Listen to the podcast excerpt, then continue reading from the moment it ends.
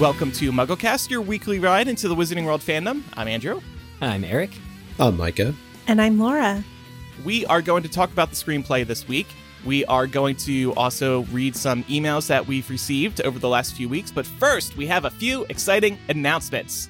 That's right. First of all, is the return of Quizzitch Live, everybody's favorite online trivia game run by us. This is actually our 10th Quizzitch Live that we're going to be doing. I just counted. Ooh. We're celebrating, of course, our 17th birthday, which is next week. So, Quizzitch Live happens Saturday, August 6th at 11 a.m. Eastern.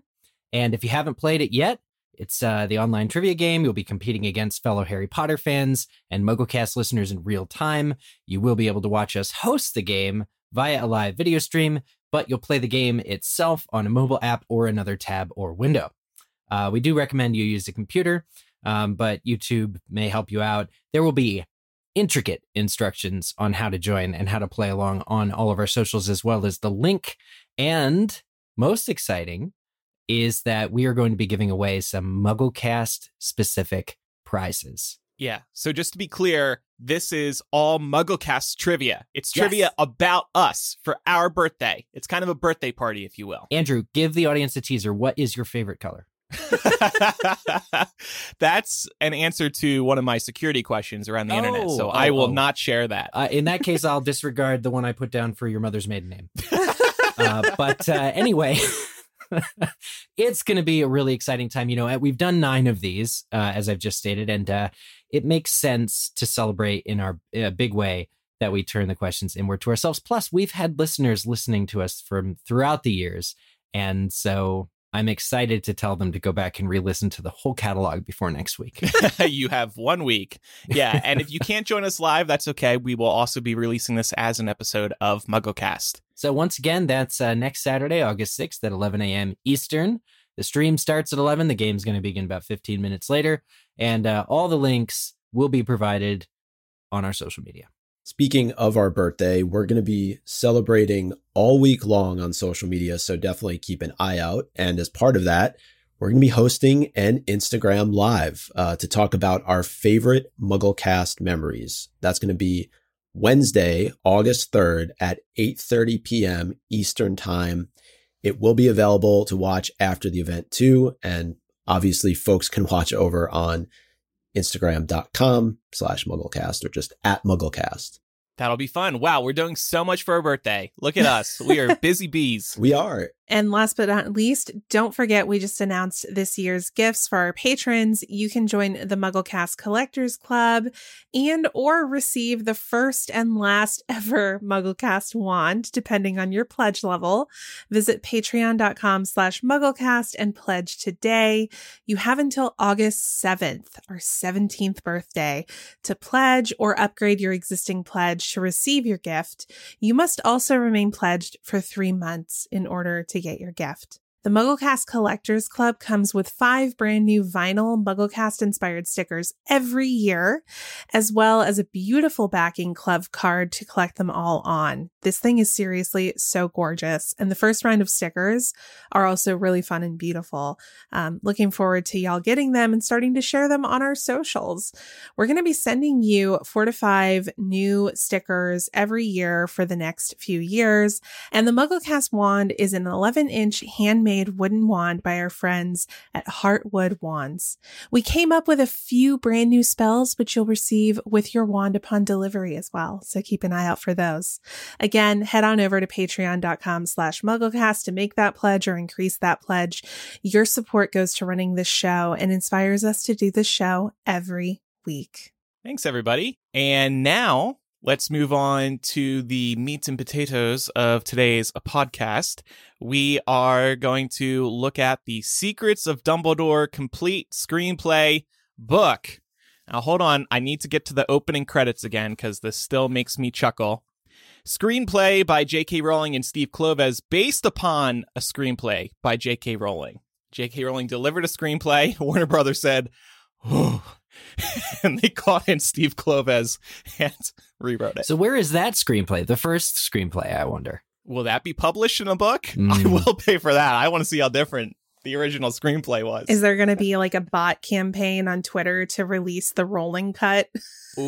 Ooh, we need to start that immediately.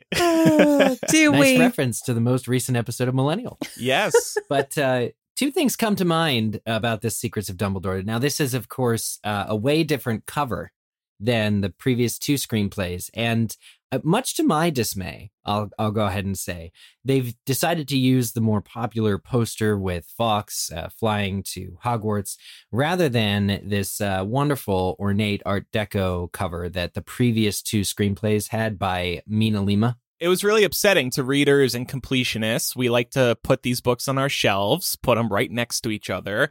And when you jump from two Mina Lima covers to this, which is a very generic Harry Potter poster, nothing about this other than the title implies that this is for the Secrets of Dumbledore movie. It's Hogwarts and it's a phoenix. It's just so generic. It's marketing, though. Yeah. It is. That's also the marketing for the whole down to. movie. Hogwarts sells, baby. what did it? What are the sales numbers like for this book? I Well, look how big Dumbledore is, too. Yeah, right. And how small Fantastic Beasts is. We uh, noted that, I think, when the first trailer came out for this movie.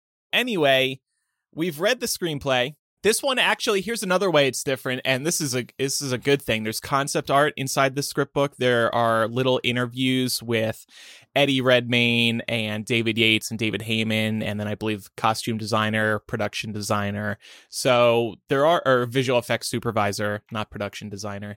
So there is some extra elements in the script book compared to the other two. That is nice.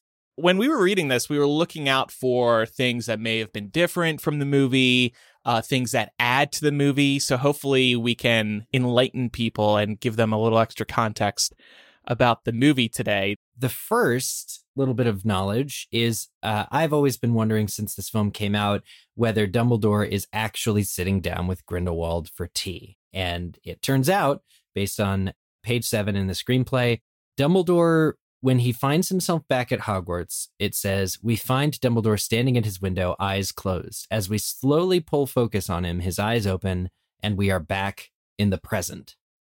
So that wording really makes me think that it was more of a flashback that Dumbledore and Grindelwald were out having tea, and Grindelwald made a very racist comment.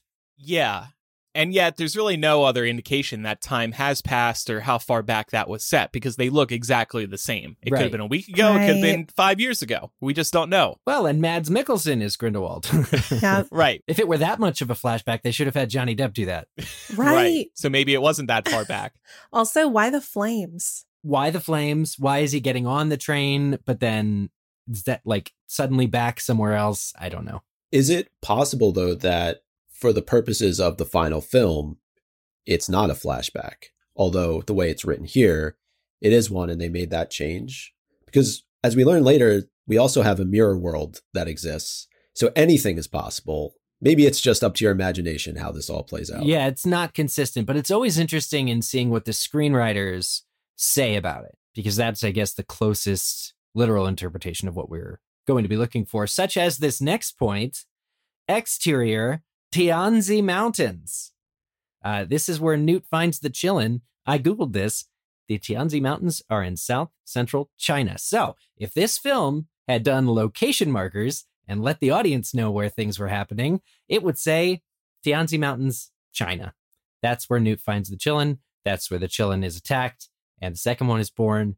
And that's pretty cool because, you know, Newt is getting some globetrotting in. Mystery solved. Yes. It does still raise the question for me why they left location markers out of the film at all. Just because it, it would be one thing if they stopped moving to multiple locations, right? It would be one thing if this wasn't a globe-trotting movie, so they decided to drop that. But they went so many different places in the film. I think it actually would have been helpful. I think so too. I think the second film does it too. I mean, to, Mhm. it- they actually do them, Yeah. and it makes sense. This this film might even go two more places. So it's just kind of one of those things. Why did they make that choice? The first one definitely does it. And we're only in New York. Yeah. Yeah, isn't there one for like magical headquarters of the United States? It's Yeah. like MACUSA. All right, Micah, what else did we find here? So, one of the big differences that I had found, if you go to page 35, 36 of the screenplay is it appears that the Dumbledore blood pact scene was slightly more intense initially than what uh, they ended up releasing in the film. Particularly, there's this moment where his eyes roll back into his head. And, and this scene is when he's with Newt and Theseus and he is explaining what would happen if he were to try and move against Grindelwald, how the blood pact would in fact, I guess, damage him, kill him, hurt mm. him. But yeah, this was to me, at least in reading it, I didn't go back and watch this exact scene, but I did. Do his eyes roll into the back of his head? No, I can confirm I did not see that. That said, there are many shots during that little sequence, and perhaps they did shoot something like that where Jude Law is rolling his eyes into the back of his head and then it just hit the cutting room floor. I was hoping with this screenplay we would get more of a description as to why the Blood Pact was trying to what looked like run away from Albus. It doesn't really offer it it doesn't offer that. So I was a little bummed about that. Yeah, sometimes you will get in like italics some kind of character or observation from the screenwriter about what somebody's feeling, but not in that case. Yeah, or like the blood pact moves away from Albus because because why? Because because. Tell us your secrets, Dumbledore. Also, no explanation about why the blood pact was uh, performing property damage to the set of the no. film by carving into the wall. Maybe they thought they'd get a, a, head start on tearing down the set for the movie when they were done filming. But like, can we just have it attack the wall? Can we just have that happen? It's also called a blood trough in the book, right? Yeah. Yes. I wondered what it was that Theseus was saying because no subtitles. I'm just honestly kind of surprised that based on the blood pact trying to stop Albus from even thinking about moving against Grindelwald, that it wouldn't attack him. Yeah. I mean, well, it does wrap around his wrist, and the script book is actually very violent. It says like pulsing well, right, veins. Yeah. I guess it is attacking him if he's like in clear pain. Yeah. It is physically attacking him, and yet it's also running away from him. It's very strange. Surprised it didn't pull an Umbridge and start mm. carving on the back of the hand. I must not betray the trough. True. That would just been another moment to tie back to the Harry Potter series that they copied if yep. it started. I must not tell lies. well, there was also this little moment, which uh, I had the same experience as Jacob getting off the subway on Thursday. Uh, apparently, there was a cockroach in his bakery. Now, I feel like that's something that would have stood out. I went back to look for this. I didn't see it. It could have been one of those things, blink and you miss it. But mm. I'm glad that Jacob doesn't have cockroach problems. He's got too many other things to worry about. I just looked up when Raid was invented, and it was invented in 1956. So we're uh, two decades, and it's a major urban area in the 1920s. I'm sure, you know, they were hard to get rid of. That's a health code violation, though. It does say that he, uh, yeah, he's, he's handling an, a tray of cookies or something, and he brushes off a cockroach. Ew. Yeah, I just walked the other direction when I got out of the subway. yeah, that that's the appropriate response. Because you never know what they're going to do. I mean, they're pretty vicious. I think it's probably meant as a, an indicator of Jacob personally, right? So he's yeah. not in the best shape. He's not taking care of himself because he's sad. He's lonely. And he's not taking care of the bakery because of that. Right. He forgot to lay down new roach traps. I mean, we would have at least been able to add another fantastic beast to the count, but I guess we can't do that now. If it were a magical beast sent to spy on Jacob for Dumbledore. One other mention that is actually in the movie, I did go back and check on this, is Jacob mentioned seeing a therapist. And I think that's also a blink and you'll miss it type of moment. It's when he's talking to uh, Lally about just the fact that he's trying to forget his time uh, in the wizarding world and that they've caused him enough trouble. He doesn't want to be bothered with them anymore. I find this one of those things too, where unless you're watching the movie with subtitles or you have a you know screenplay to be able to go back to you're going to miss it especially and i know we've talked about this on previous episodes sometimes just how low the audio is and because of the accents sometimes i guess jacob would be more of a new york accent but it's just it's hard to understand what's going on. That sequence is also just moving very fast and i too micah I read this line in the script book. I couldn't believe that this was in the movie. So I went back and watched this as well. And it was there, and I was equally surprised.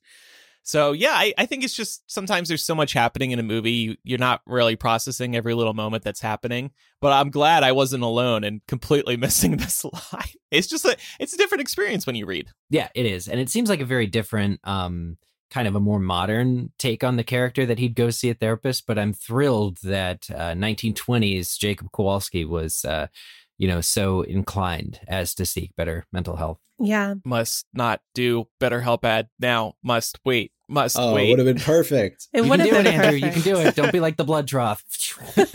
Resist. I think it shows also that Jacob is just a man ahead of his time. And I think we see other indications of that during this series. I think it's why he's a fan favorite, right? He is so Yeah. open minded about learning about people and things that he didn't know existed previously, which we see in movie one that not everybody is that progressive. So That's right. good on Jacob. You know what else I thought of? This is back going back to the cockroach real quickly. That could be a wonderful foreshadowing to the cockroach clusters that the Slytherins give Jacob later. Oh, Maybe there was something, maybe there was like a setup and a payoff and we missed it. cute little connection there. Yeah. Perhaps, yeah. he ends up eating that very cockroach. So, one of the other things I wanted to bring up on page 66, uh, there's a rendering of Professor Hicks's advanced charm casting book. And this is actually on the opposite page of Newt's book. And this, of course, comes up when they're on the train and they're talking about all the published works that um, they're each responsible for. So, I wondered is this a future publication for Bloomsbury, for Scholastic? The fact that they actually took the time, Mina Lima, I'm presuming, to draw this book cover. Could be. Uh, maybe in a year or two, we'll see a journal that has that cover, like a lined notebook. That's one thing I did really like about this book, though. I know we weren't too hot on the cover, but the renderings that are in the book do give a lot of detailed information that you wouldn't be able to catch just watching the film. Yes, well, especially the uh, the prints of art uh, for either unfinished, the either they didn't make it into the film, first drafts of art. All of this stuff is stunningly detailed. I'm thinking too. There's a ticket for the train that they're on in Berlin that's presented in the script book, and I'm just like, no one would ever ever see that. Even if even if one of the main characters had their ticket sitting out, you'd never be able to tell what's on it. And uh, German currency there's a uh, an example of both sides of the coin that the German wizards use. You'd never be able to see it. So stuff like that is actually very interesting, and it's interesting also that it's appearing in the screenplay versus like uh, art of you know secrets of Dumbledore, big compendium. There's also a good bit of information about the train as well. And they kind of compare it to the Hogwarts Express and say how, well, Muggles can't see the Hogwarts Express at all. This train is actually a Muggle train, but has kind of a end car that is specifically for witches and wizards to take. And I thought that was kind of cool. Micah, I'm so excited for you. This next one. This was big news for you. Huge. Page 98, there is a goat in the hog's head rendering. He's kind of tucked in the back a little bit. He's outside. So I guess that's why we didn't see him or her. Was he was for a walk, out for a walk. But I, I like the fact that uh, they did end up including a goat for Aberforth. Whoever designed it is a real one, a real Harry Potter They fan. are. Good on you, concept designer, concept artist. Now, speaking of animals, page 105. All right. Apparently, phoenixes eat crusts of bread. Oh, good. I have all these crusts of bread sitting here that I have been looking to get rid of. I just need a pet phoenix to help me with I- like, really? It's not a pigeon. No wonder it's dying. it's not a duck. it's dying. You're feeding it bread. That's why it's dying. Bread is actually very bad for birds. Right. despite what we all think. But uh, I always wondered what Phoenix, what what Fawkes and Credence were doing, where it's like dive bombing him and he's like holding something out. He's apparently just feeding it. I don't think phoenixes need to eat anything, honestly. They're immortal birds. So That's what I always assumed. I always assumed they didn't need to eat anything. So this just feels like a very random inclusion. All right, so who did this? Was it Rowling or was it Kloves? or did they both say, "I know, bread"? Let's check our context clue. Maybe this was the one part of the movie they both agreed on. Like, yes, we need a fe- feeding the phoenix scene. Jo, we saw your original script, and uh, wow, it was really bad. But that bread line, woo, we're saving that. Are we then to presume that that scene is then credence, just like he threw pieces of bread into the air, and that's what the phoenix was doing as it swooped down past him? I guess. Yeah, the glowing phoenix sweeps through the air to catch a crust of bread. Credence stands below. Credence is like that guy in the park sitting on the bench, just like throwing Right. bread crust at the pigeons. Right. He's that guy, that old man. This is where it lost me totally. That's out. okay. I found a few more things that are interesting. On page 123 of the script book, this is after uh, Yusuf has arrived with Grindelwald and after the memory of Leta is presumably erased. We did not get any answers as far as if there's a backup of the memory or any kind of hope there that Kama's going to remember his sister in movies of uh, future. But this line Queenie watches Grindelwald begin to escort Kama inside when, just as he passes, Kama's vacant eyes meet her, briefly glimmer with intensity, as if he were sending her a message. As he vanishes inside, dot, dot, dot, dot. Would be nice to know what that message is. The message Right. is I'm on your sister's side still, I think. Mm. So, you know, I'm still on Newt's side. I'm still on the good side. That would be what I take away from this. This is also well, what is Kama sending to Queenie? right. It's also just an example of something that obviously works better in a written format. um, I Mm. don't see how we were supposed to very clearly interpret this just based on watching the movie. I think it's the look at each other is like I'm still on the good side. Mm. That's all. Yeah. Yeah, I mean it's Kama has no choice but to look at people significantly because they haven't really given him many lines in this film. Right. It, it's also pointed out, I think, that Rosier kind of picks up on it Mm. Because there's that exchange between her and Queenie before they go inside as well. Uh, but there are a couple moments like this throughout the screenplay where you get that confirmation. I think there's also one with Queenie kind of help. We all kind of assume she was helping out Jacob at the uh, dinner party, Yes. and that was made clear in this book as well. Yeah. Eric, Yes. well, I got a couple coming up for you, but Mirror World officially confirmed 100%. They were in another dimension. They were in another dimension inside the Deluminator, everybody. That is, I think I'm two for two on that. Uh, I'll forgive the Grindelwald confusion. Yeah, visual effects person Christian Manz, in a quote inside the script book, says Usually, if we smash up a city, we then have to fix it. But here, Dumbledore and Credence are in a mirror world. And in the end, we're in this world that's gone completely black, but the melted puddles all over the ground. Uh, inside them, you can see daylight and traffic in the real Berlin going on just as it was. And the script book also says Dumbledore lifts the Deluminator. With a flick, the street around them is sucked into it, melting like a painting, leaving the negative image of the real world as if it were a distant memory. Okay.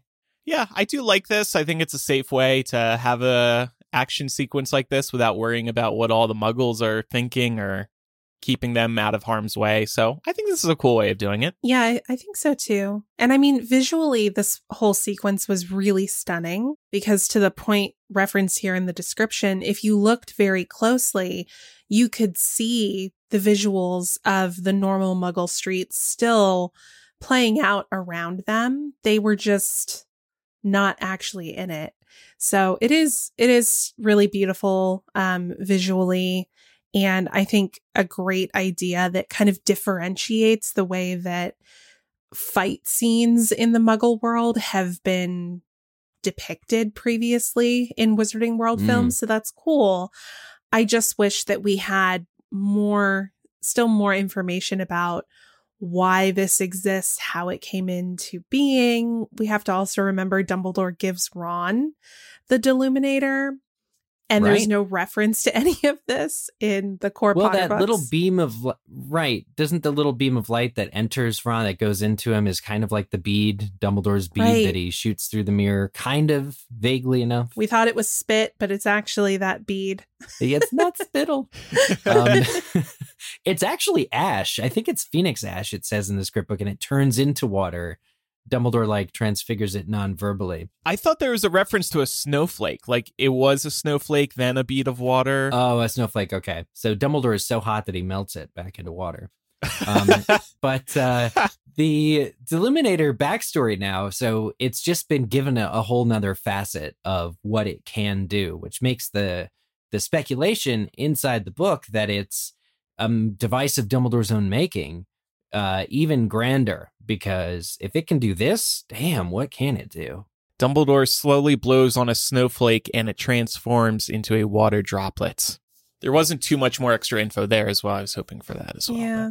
And like, I don't want to take us down a rabbit hole, but it also just creates questions for me. Like, why didn't Dumbledore hide Lily and James in this mirror world? Yeah.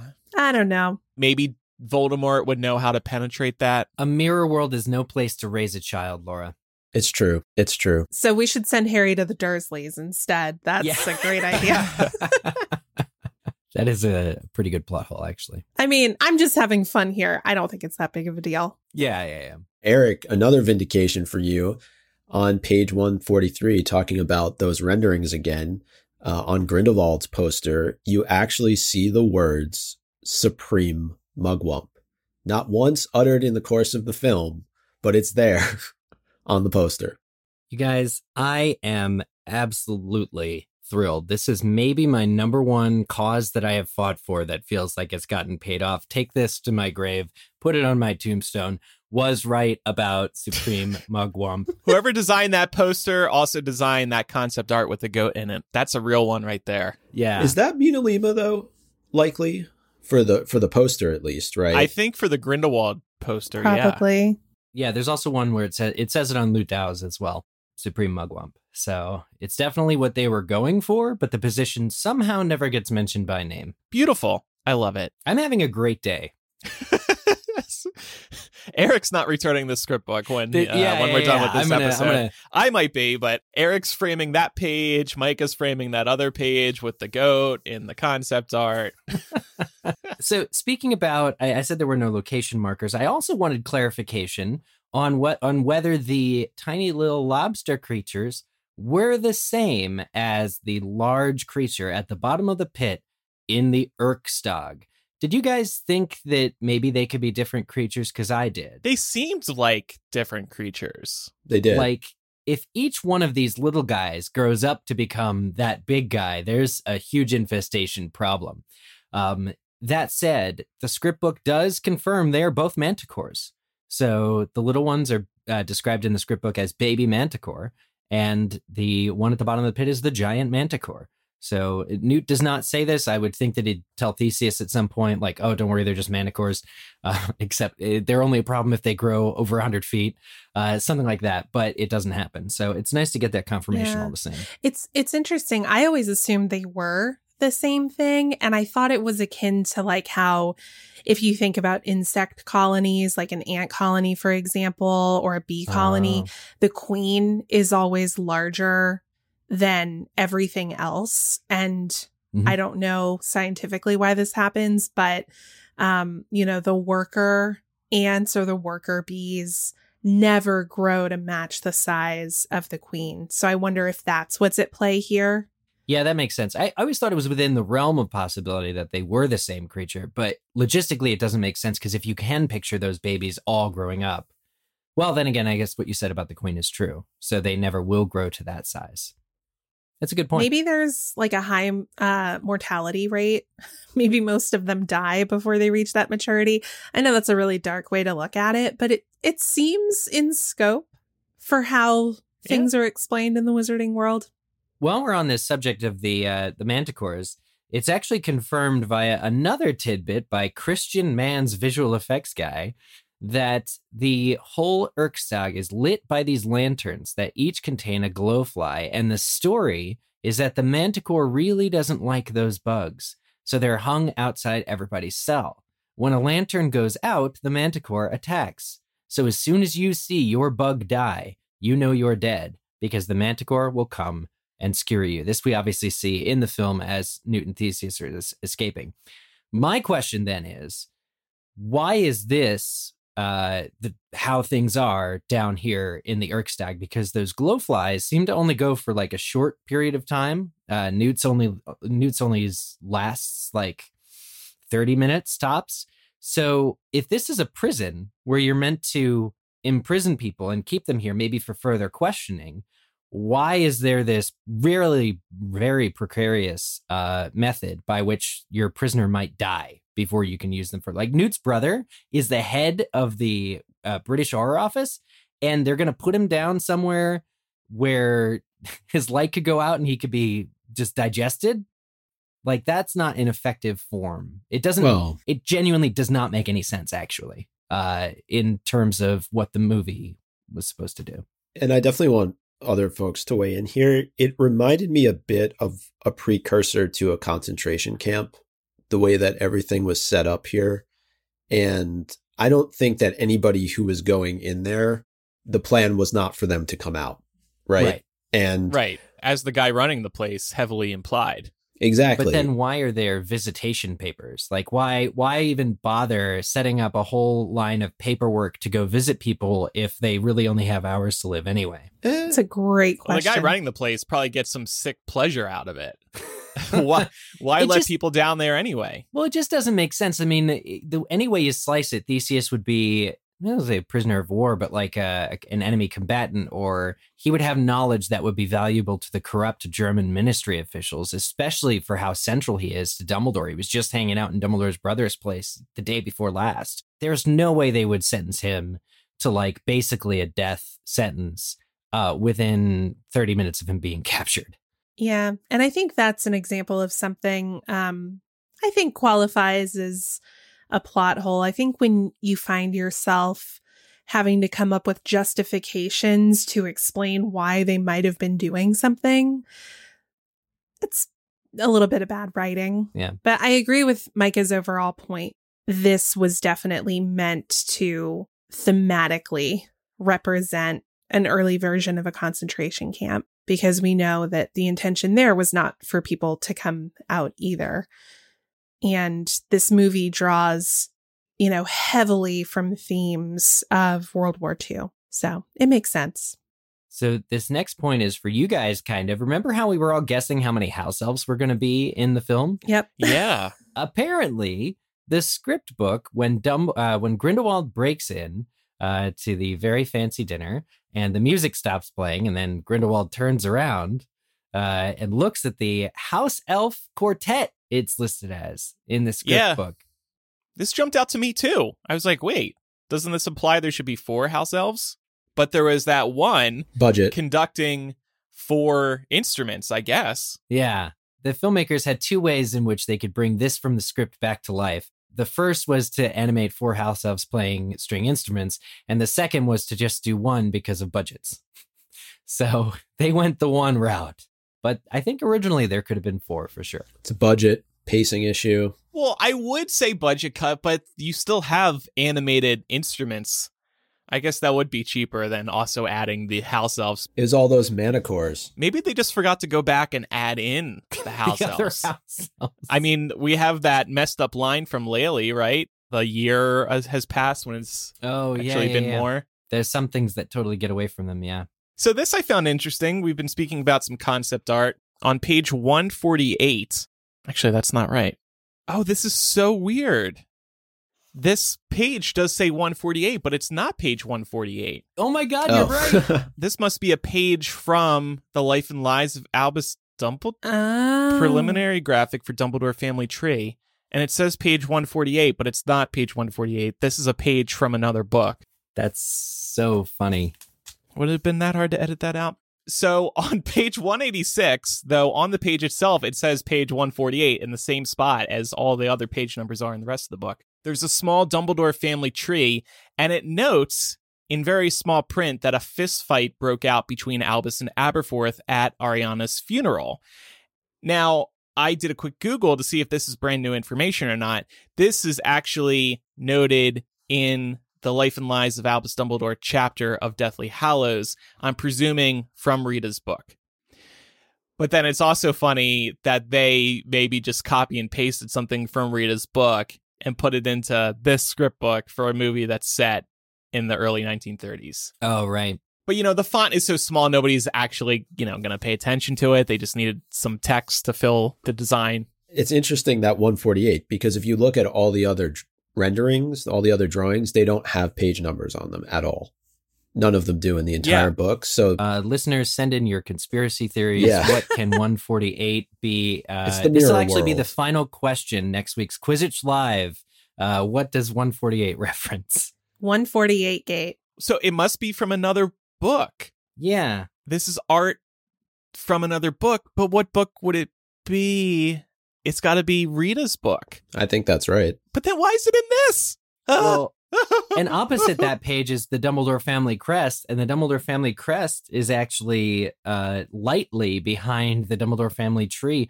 Maybe this is a page in like an official government archive or something, or It's possible though. You know, we know that MinaLima designed all kinds of things. So perhaps they designed this page from back when they were doing the Harry Potter movies and they just included it.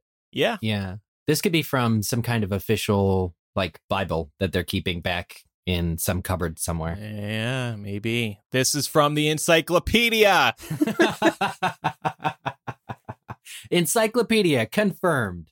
So continuing on with the uh, the drawings on page 175, what I found interesting about this is uh, who is mentioned in it. So there is a drawing of Transfiguration Today, which looks like it's a magazine. Uh, and it in fact says the magazine that changes lives. Albus Dumbledore presents theory and practice in 20th century transfiguration. So I agree with the question you have here, Eric. What does this man do? What is his job? Because we were told he taught transfiguration. Then, for the purposes of these films, he teaches defense against the dark arts. But according to this, he teaches transfiguration. I'm lost. Well, he is an expert in transfiguration. It's almost as if in this film he's back being the transfiguration teacher. And at some point, I caught this earlier when McGonagall's knocking on the door at the Hogshead. Uh, Dumbledore asks Minerva if she can cover his classes. Yeah. And now, granted, I think that Minerva would be a great stand-in DADA teacher as well. But between that and this Transfiguration Today cover, I'm like, oh, he's he's actually back being the Transfiguration teacher. But if that's the Good case, what is. Minerva's job? Because she doesn't need to exist. We know she wasn't supposed to be born yet, technically. If Hogwarts has a Transfiguration teacher, The timeline for McGonagall's character in these films really starts to unravel when you look at questions like this. So it could be anything. Honestly. It could be Like, anything. yeah, in this version of the stories, she was born like 30 years earlier or whatever. And she also, you know, teaches charms or potions or whatever. But she has a passing interest in transfiguration, which is why she subs for Dumbledore. Hmm. Yeah. And just for reference, like this was brought up right around the time they're all in the Great Hall and, and Dumbledore does the uh, Bhutan mural in midair. But I don't think we actually ever see a copy of this at all. So it's interesting that they decided to include it in the screenplay. One thing I wanted to mention, final little note here, page 214, there's a wanted poster for Jacob, and it was kind of fun to read. It says, Have you seen this muggle? Wanted for the attempted murder of a wizard in possession of a counterfeit wand. This mindless muggle is extremely dangerous and vicious. It kind of reminds me of the Sirius Black poster and all the uh, hoopla around Sirius Black being on the loose but mindless muggle. I did. I didn't. I don't think I caught that in the movie itself. So it was fun to see that poster.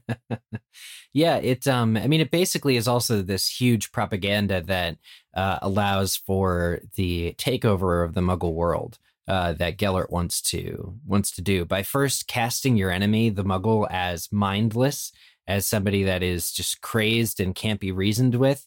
You're othering them and making it easier for people to think that it's okay to just attack on sight, that kind of a thing, because they will if you don't. There was uh, one other thing I wanted to bring up really quickly, and it was about uh, Grindelwald. And it, it, I think it's actually the only kind of note we get from Mads Mikkelsen in the book. And he says, I have a hunch that Grindelwald experienced something unforgivable or even extremely brutal at a very young age, and that was when his hatred of muggles began. So I thought that was kind of cool. I don't know if he has any insight there. Yeah, I, I got the impression he was just speculating, but it wouldn't surprise me if he was attacked by muggles Yeah, early there's, on. there's a lot. There's a couple of things like that where the actors are just there for a paragraph talking about their characters. But thi- I, I would say Mads is the most interesting of them all because of this tidbit. He does clarify that it is just his take on the character. But Right. I think that's probably right. Like, did he see a muggle kill another muggle when he was a kid? And then he just like was so shocked by it and kind of enthralled that he was like, oh, muggles are bad, but I can still go on and do this. Two other things very quickly from the the screenplay, and maybe I missed this when we were talking casting early on, but a character called Zabini comes up uh, multiple times, uh, which I thought was a nice additional throwback to uh, uh, the Potter series, and then calling, um, I guess, what would be Death Eaters dark horrors. That was Mm. mentioned so many times throughout this book. I don't ever remember them being referenced as dark horrors in the movie. No. Me Certainly neither. not an official title. Yeah, so my final thoughts on the script book. I, I feel like with book one or two, we saw some deleted scenes or some alternate lines. There was none of that in the script book. We know they made some major changes, so this really follows the final cut of the movie to a T. It's nice to have a little bit of additional behind the scenes info, but I would have greatly preferred, once again, that this be the actual shooting script, include the deleted scenes that they actually shot. That would make this more interesting. I don't really know the purpose of these script books still, other than for us to talk about them for an hour And to make then money. never again. well, no, I mean, I we talked about it so that you don't have to buy it. You know, if you're listening, Right, And that's yes. that's kind of our point in doing this too, because for something called the complete screenplay, you would expect to see something deleted or just the shooting script. But it's almost as if with all of these, it's felt to me as if they just went back and erased pages that weren't in the final film, and that's very disingenuous. Like with The Cursed Child, if your first encounter with this work is the script book, you're going to be left underwhelmed. You don't get all the fun and magic of the movie or the stage play. So, in a way, like it kind of is bad for the movie. Just trying to make money however they can. We did hear from uh, Academy Award winner Colleen Atwood, though, uh, who describes Dumbledore as being in a lot of muted grays, which are apparently a deliberate reference to the light violets that he would eventually wear. I had that same thought. I was like, really? Light gray goes Gr- to violet means- somehow? Gray means light purple. Okay. She's she called that out. She was like, "We're transitioning basically to the Dumbledore you see in the later books with the brighter colors." I'm like, mm, I don't know. Pretty sure everything in this movie is gray, and it's been gray for eight films. But Yeah, okay. You're pivoting in the wrong direction. So are we going to get an explanation of how Dumbledore ages like 40 years in 11 years? Listen, I we're all know. aging 40 years in, in these 11 years. Fair enough. And now we have some emails from our listeners. This first one is from Stefan. What house did Madame Pomfrey belong to? My wife has recently gotten into Harry and Crew and has also received her master's in nursing. She has a feverishly growing wand collection as a result of her being chosen at Ollivander's at Universal Studios on our honeymoon. I recently was able to get her a Madame Pomfrey wand for her birthday, not available at Universal, which proposed the question What house did Poppy belong to? We cannot find this info in any of our research. Any info you might be able to supply us with towards this end would be greatly appreciated. So, Stefan, when we can't find info, when it doesn't exist, like Jacob's birthday, for example, we just invent it ourselves and then we try to add it to the Harry Potter wiki. Within reason. Within reason. I feel like I'd say either Ravenclaw or Hufflepuff. And I was thinking about examples from the book that we might use. You know how uh, offended she is every time somebody breaks the rules of how many people can be in the ward at any one time. But saying that, I couldn't think whether she was angry because of Ravenclaw reasons, uh, that it's the rules, or whether it was Hufflepuff reasons because people are not giving the uh, patient time enough to heal. Right. So I'm undecided, actually. it could be either or. Maybe she was a hat stall between Ravenclaw and Hufflepuff, and she ultimately had to pick one. Yeah. I'll go with Ravenclaw. I would too. I was going to say Hufflepuff. Oh, and he's a Ravenclaw. Might get us a one Pomfrey in his house. And what's your evidence? Just the caretaking nature of her. Oh, Aww. that's a good point. Also, we have to reserve Ravenclaw for the evil defense against the dark arts professors. That's right. That's right. at this point, at this point, I think it's suffice to say that uh, if uh, Pomfrey were at Ilvermorny, she would be a Pukwudgie, which is the healer house. yeah. That's interesting that it's not anywhere. It is weird, right? A couple years from now, it's going to come out. It's going to be retconned that she was a Slytherin the whole time. Everyone's going to be shook. All right, next email. This one uh, is a question about James and Lily from Hermione one two three one nine. My theory as to whether James became a good person as he grew up, I believe he probably would have become a better person had he lived longer. Lily did not like him. Each of the Marauders were really good at magic. Perhaps he used a spell to change her mind and convince her to marry him. So, wouldn't this have made Harry into a bad person? Because look what happened when Tom Riddle was born out of a love potion. Right. So, also, this is very dark to think about. This is rough because not only would James have had to do this very horrible thing to Lily, but then the rest of the Marauders would have had to just consent to it, let him do it. And that speaks to a level of like toxic brohood that I don't even want to think about in my not in my Harry Potter series. Yeah, this was one of those that came out of the uh, indefensible character episode that we had a couple weeks ago. You know, I'm willing to entertain almost any reading of these texts. Um, I'd just be curious to hear more about this theory and, you know, what um, areas of the text may support it. Um, because I think there are a lot of different readings that you can do of any literature. So that's my English major coming out on Well, this. I, I think it, I think it comes from us not really having anything about James, and it's not really sold well that they that Harry's parents loved each other. Yeah. So It's fair enough. Yeah, okay. I still go back to the fact that Harry turned out good, so James was good. That's my head headcanon. All right. Our next email comes from Jane, who writes in about Filch's job. This feels very deliberate that I was given the Filch email. totally random, Laura. I assure you. Jane says, I was just listening to your most recent podcast, episode 568, and had a thought about Filch.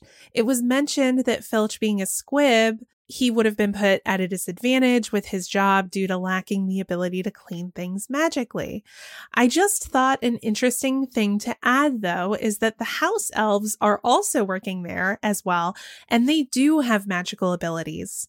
While, yes, Filch is at a disadvantage, he isn't responsible for cleaning the entire inside of the castle. It makes me wonder if Dumbledore gave him less of a cleaning responsibility due to this and allowed him to be more of a disciplinarian. Just a thought. Thanks for all you guys do.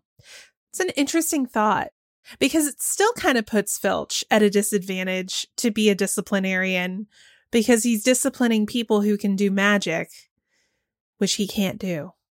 Yeah, and is there a strategic reason why Filch would be at Hogwarts? We know that Dumbledore only employs people who have like very special use to him, but that's not clear. I love that it was pointed out that the house elves also clean because Goblet of Fire is the book that I've reread the least. So when I am reminded that the house elves are actually cleaning the common rooms, you would never ever see Filch in somebody's common room sweeping up. It's the house elves. And so when Hermione starts leaving out clothing for the uh, house elves, the rest of the Gryffindors are like, "Hey, can you stop? My laundry needs doing. Uh, please stop." So Yeah. Eh, this is another thing that is really irksome about the way house elves are introduced and treated in these books because they have magical abilities and yet they're physically cooking food in the kitchens, they're physically cleaning. So it, it feels like an extra added layer of cruelty to be like, you're slaves and you have magic, but you can't use it. you have to do all of this stuff manually. Well, do we know that they're cooking food manually or cleaning manually? Couldn't they just? What would be the point of Hogwarts having kitchens if they weren't? You still need a place to like prep, right? Like, Well, it's cooking. well, I'm not suggesting somebody's manually lighting the burner to the stove, right? like they can make that happen. Incendio. Yeah. Yeah. If they're just sort of manifesting food from nowhere, then why do they need a whole dedicated space to do it? Prep. You ever get a plate and the food is aligned in just the right way? You're like, this is gorgeous. I need to Instagram this. Right. That's what their job is. They're artists. They're Manually putting together the charcuterie boards and Yes. sending them upstairs. that's my theory, but it is a great question and uh, always good to get that uh, reminder from Jane. Yeah. I tried doing some research on Filch, and there really is not a whole lot of information. And I think going back to what you were saying earlier begs the question why is he even at Hogwarts to begin with? He doesn't like students at all. So is it just the hope that by being in a magical school that somehow, some way, his powers may like turn on at some point? Well, you know how recently we were talking about that late blooming person? It was said that by the time she was writing book three, J.K. Rowling said she changed her mind. But in book two, there's that whole quick spell thing, Yep.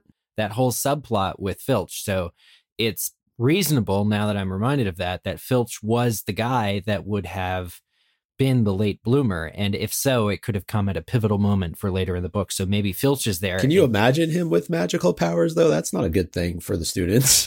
uh, well, it could be maybe he like also gets a conscience. well, he may, he may also get a little bit more respect. well, respect and also like he'll hate students less if he can do something. Mhm. That's the video game I want. Filch as the late blooming student. He's like 45, finally gets his magic, and he gets to really take out his frustrations on the students. Oh man, so many chains. He'd just be shouting incarcerus at everybody and they'd be like, ah. Well, speaking of squibs, uh, we heard from Havana who asks, I believe squibs can talk to cats because Filch has a strange connection with Mrs. Norris. And in the fifth Harry Potter book, Mrs. Fig says, quote, but luckily I'd stationed Mr. Tibbles under a car just in case, and Mr. Tibbles came and warned me. This suggests that her cat, Mr. Tibbles, told her something. Yeah, I mean, I, I can't necessarily speak to cats, but I can tell you how clearly my cat tells me that she's hungry. um, every morning at like 5:45 a.m. So there's definitely some, I guess, a spectrum there of how you can communicate. But it is important to note that Arabella Fig has Kneazles, not cats. Kneazles are they look like cats, but they're more of like a wizarding familiar. They're smarter, more intelligent, so you can put them on missions. Um, and I'm not sure if Mrs. Norris is a Kneazle or not, because I think Crookshanks and Mrs. Norris, there was a question about that. Yeah, I believe Mrs. Norris is just a cat. It is interesting though, because I feel like, especially in the early books, there is such an emphasis placed on the relationship between Filch and Mrs. Norris. And there's also a great um, level of detail that goes into describing Mrs. Norris's lamp like eyes and how Harry felt like she could see him under the invisibility cloak. Ooh. So I wonder if that was intended to set something up for what Eric was talking about Mm. earlier. And then the author decided to drop that particular avenue of pursuit. But it is interesting. Uh, this was cons- uh, confirmed on the website, by the way, on the author's website. Mrs. Norris is just a highly unpleasant cat. But Crookshanks, I forgot. Rowling said on her Twitter that uh, Mrs. Norris would lose a fight with Crookshanks because Crookshanks has Kneazle ancestry that would eventually give him the edge. So Crookshanks is part Kneazle. cats just have that natural tie to the magical world, right? When generally I, I feel like if you were to ask your average person, witches and cats just kind of have that synergistic relationship. And so I think that there is something to be said though for the fact that Filch needs Mrs. Norris in order for him to effectively do his job. Without her, Mm, I yeah. don't think he would be as good. And so she is kind of his tie to being able to be an effective disciplinarian. Here's an email from Simon Longtime listener, approximately episode 50, first time contact. Not to make this a Marvel question, but if you see the villain in Thor Love and Thunder, is that not Voldemort in his new guise slash character now? Appears that Voldemort is continuing in a new realm outside of the wizarding world. Who knew? Cheers. So, yes. Laura, I, I know you saw this movie. I don't know if anybody else did. I actually I haven't. I haven't seen the movie yet because haven't? I uh, messed up my foot a few weeks ago. I'm not sure if I talked about this on the show, and uh, my mobility is limited. So going into a dark movie theater right now is not uh, going to be it for me. But I know what Simon is talking about. I've seen this character design, and I agree. it does look similar. yes, very similar. Played by Christian Bale, by the way. Oh, I, I just Googled it. It's this is very Voldemort. Yes. Yeah, he still has a nose, but it's the it's the skin tone, the bald head, the look, the eyes. It's it's giving Voldemort for sure. Yeah, it's like Voldemort crossed with Fester Addams. So very good call out there. Here's a good question from Peyton. I've been listening to all your stuff and love it. What would happen if a Jedi from Star Wars came to the world of Harry Potter? Would they get along as both magic people or would they fight? And who is more powerful? Well, if the Jedi is meeting Harry Potter, I would think they would get along because they're both forces for good. Who would be more powerful? A spell you can throw from across the room. A lightsaber, I mean, you'd have to throw the lightsaber. Well, they've got the Force too, and you can do that from a distance. That's tough. I think the Force would still win. Now, a wand versus a lightsaber, the wand would win. But the Force versus the wand, the Force would win simply because of distance. You need to be away from one another, right? You know, well, it's interesting. I think too that in both cases they're very similar because uh, the more you study them, the better you are at them. If I, we were to talk about like the educational system of Jedi training versus Hogwarts, it's a wash uh, because all the best wizards did more than just go to school for it. All the best Jedi were like those private researchers that go into old caves and dig up old holograms. But yeah, I, th- I think your uh, reasoning is sound there, Andrew. I'm happy you say that because I am an extremely casual Star Wars fan. And like 10 years ago, I wouldn't have been able to say all that, even though what I said was pretty simple. yeah, I mean, if a Jedi throws his lightsaber at you from across the room to get to you, you can always arrest arresto momentum that and it'll just stop. So I think I think a wand long distance is is is pretty good guess. Now, a wizard against a stormtrooper, wizard all day, every day. Those stormtroopers are the most useless things I've ever seen. They always lose, they always get shot. I don't know what point they serve in Star Wars. it's exactly that. You need a threat without it being a very serious threat. You need the sense you need the sense of danger and adventure without really being in danger. They never win. They never win. Star Wars fans, I don't want the emails about it. If if a star- stormtrooper won one time. I, I will call this out. There is a Mythbusters episode where they recreate stormtrooper blasts to see if you can outrun uh, and they base it strictly on the the frame rate of the original Star Wars movies and recreate like a, a bolt to see if uh, being bad at missing is plausible. And go check that out. Could a lightsaber parry Avada Kedavra though? That can parry Force lightning. Yeah, not sure. I don't know. Good question. I know the word parry comes up a lot in this script book. That's all I can say. All right. Well, our next email comes from Verity, who's writing in about a Harry Potter TV show idea. They say, after listening to episode 566, I wanted to pitch my own TV show idea. Maybe it's my age now, but after growing up with Harry Potter and as a massive fan, I am happy picking holes and laughing at some of the more ridiculous parts of the story us too. I would love to see that side replicated in a mockumentary style TV show with the staff at Hogwarts through the years. Think The Office slash in the shadows at Hogwarts. Interviews with the staff, moaning about the nightmares the trio get into, complaining about the lack of security, and laughing about the person who is stupid enough to take on the defense against the dark arts job. I could see a regular cameo from Peeves in every episode getting up to mischief, as well as seeing well known events from another point of view with a humorous outlook. I think it would be popular with adults who fell in love with Harry Potter as a child, but have since grown and want to see something more appropriate for their age group. Love the podcast. Been listening for a good few years now. Keep it up. I like this. I think it'd be fun. That would be fun. I want it to be just like The Office, though. I need the idiot boss, the Michael Scott character. Who would be that idiot boss?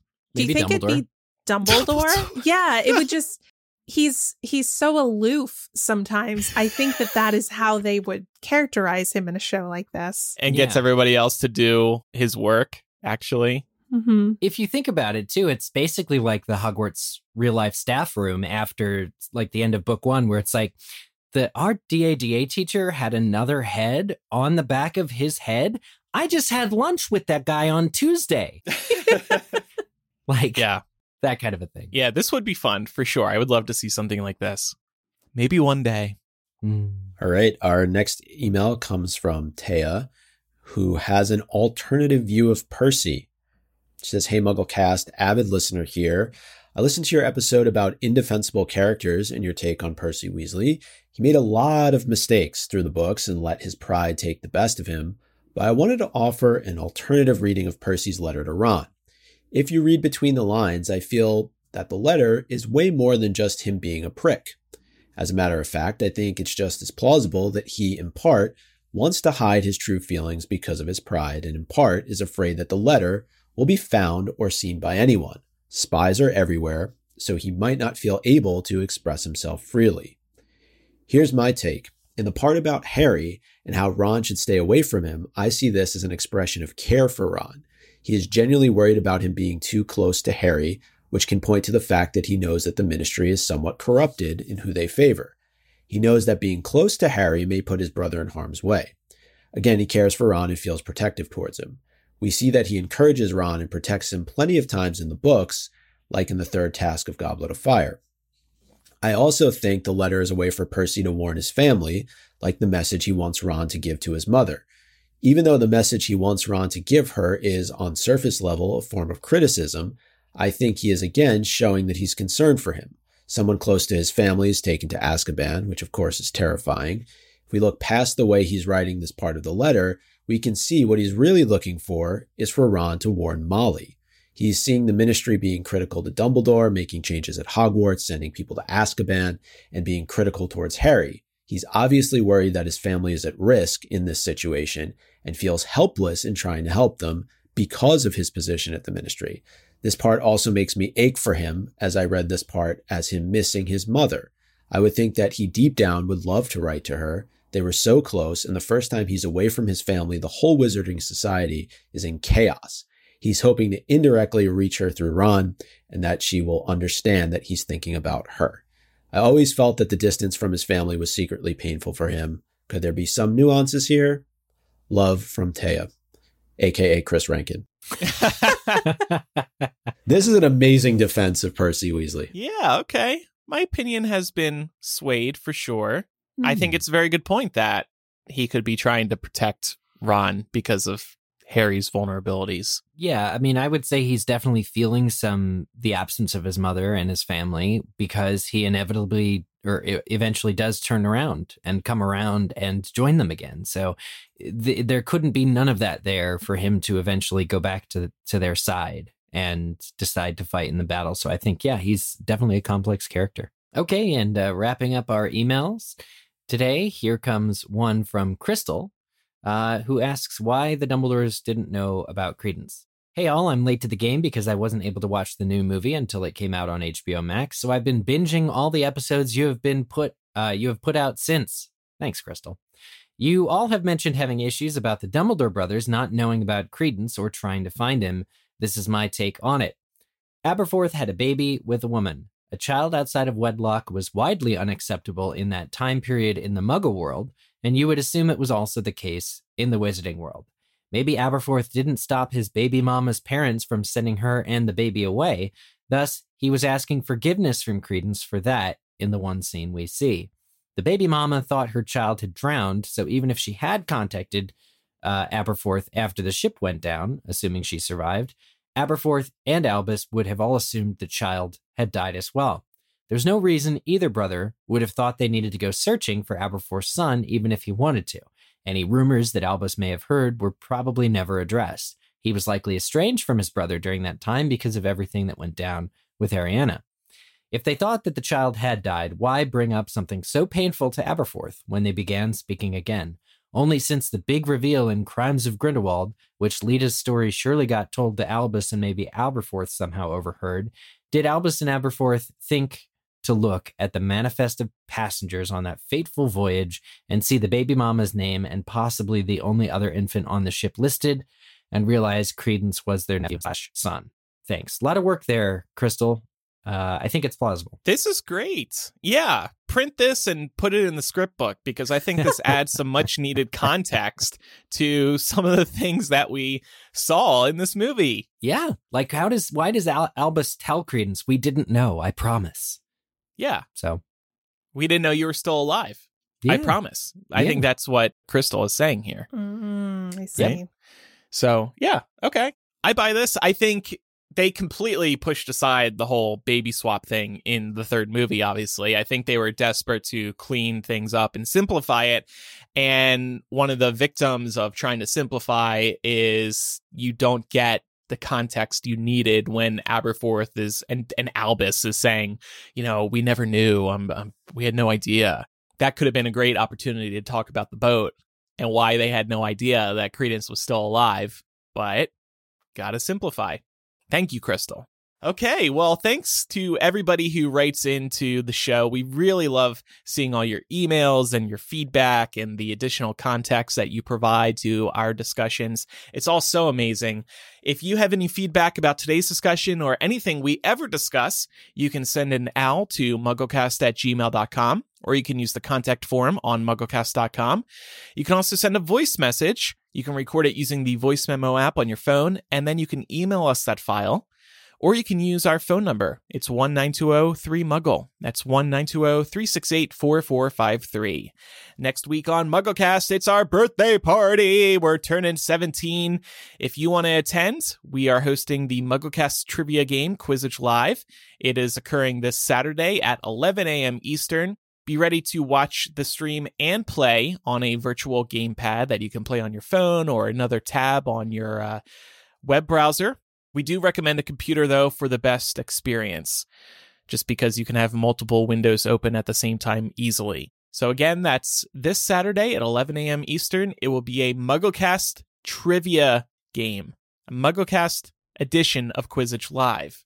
And we actually will have an announcement about our plans for MuggleCast in the months and years ahead on this episode. We thought our birthday would be a good time to share what our plans are coming up. Speaking of Quizzitch, it's time for the weekly installment of Quizzitch. Woohoo.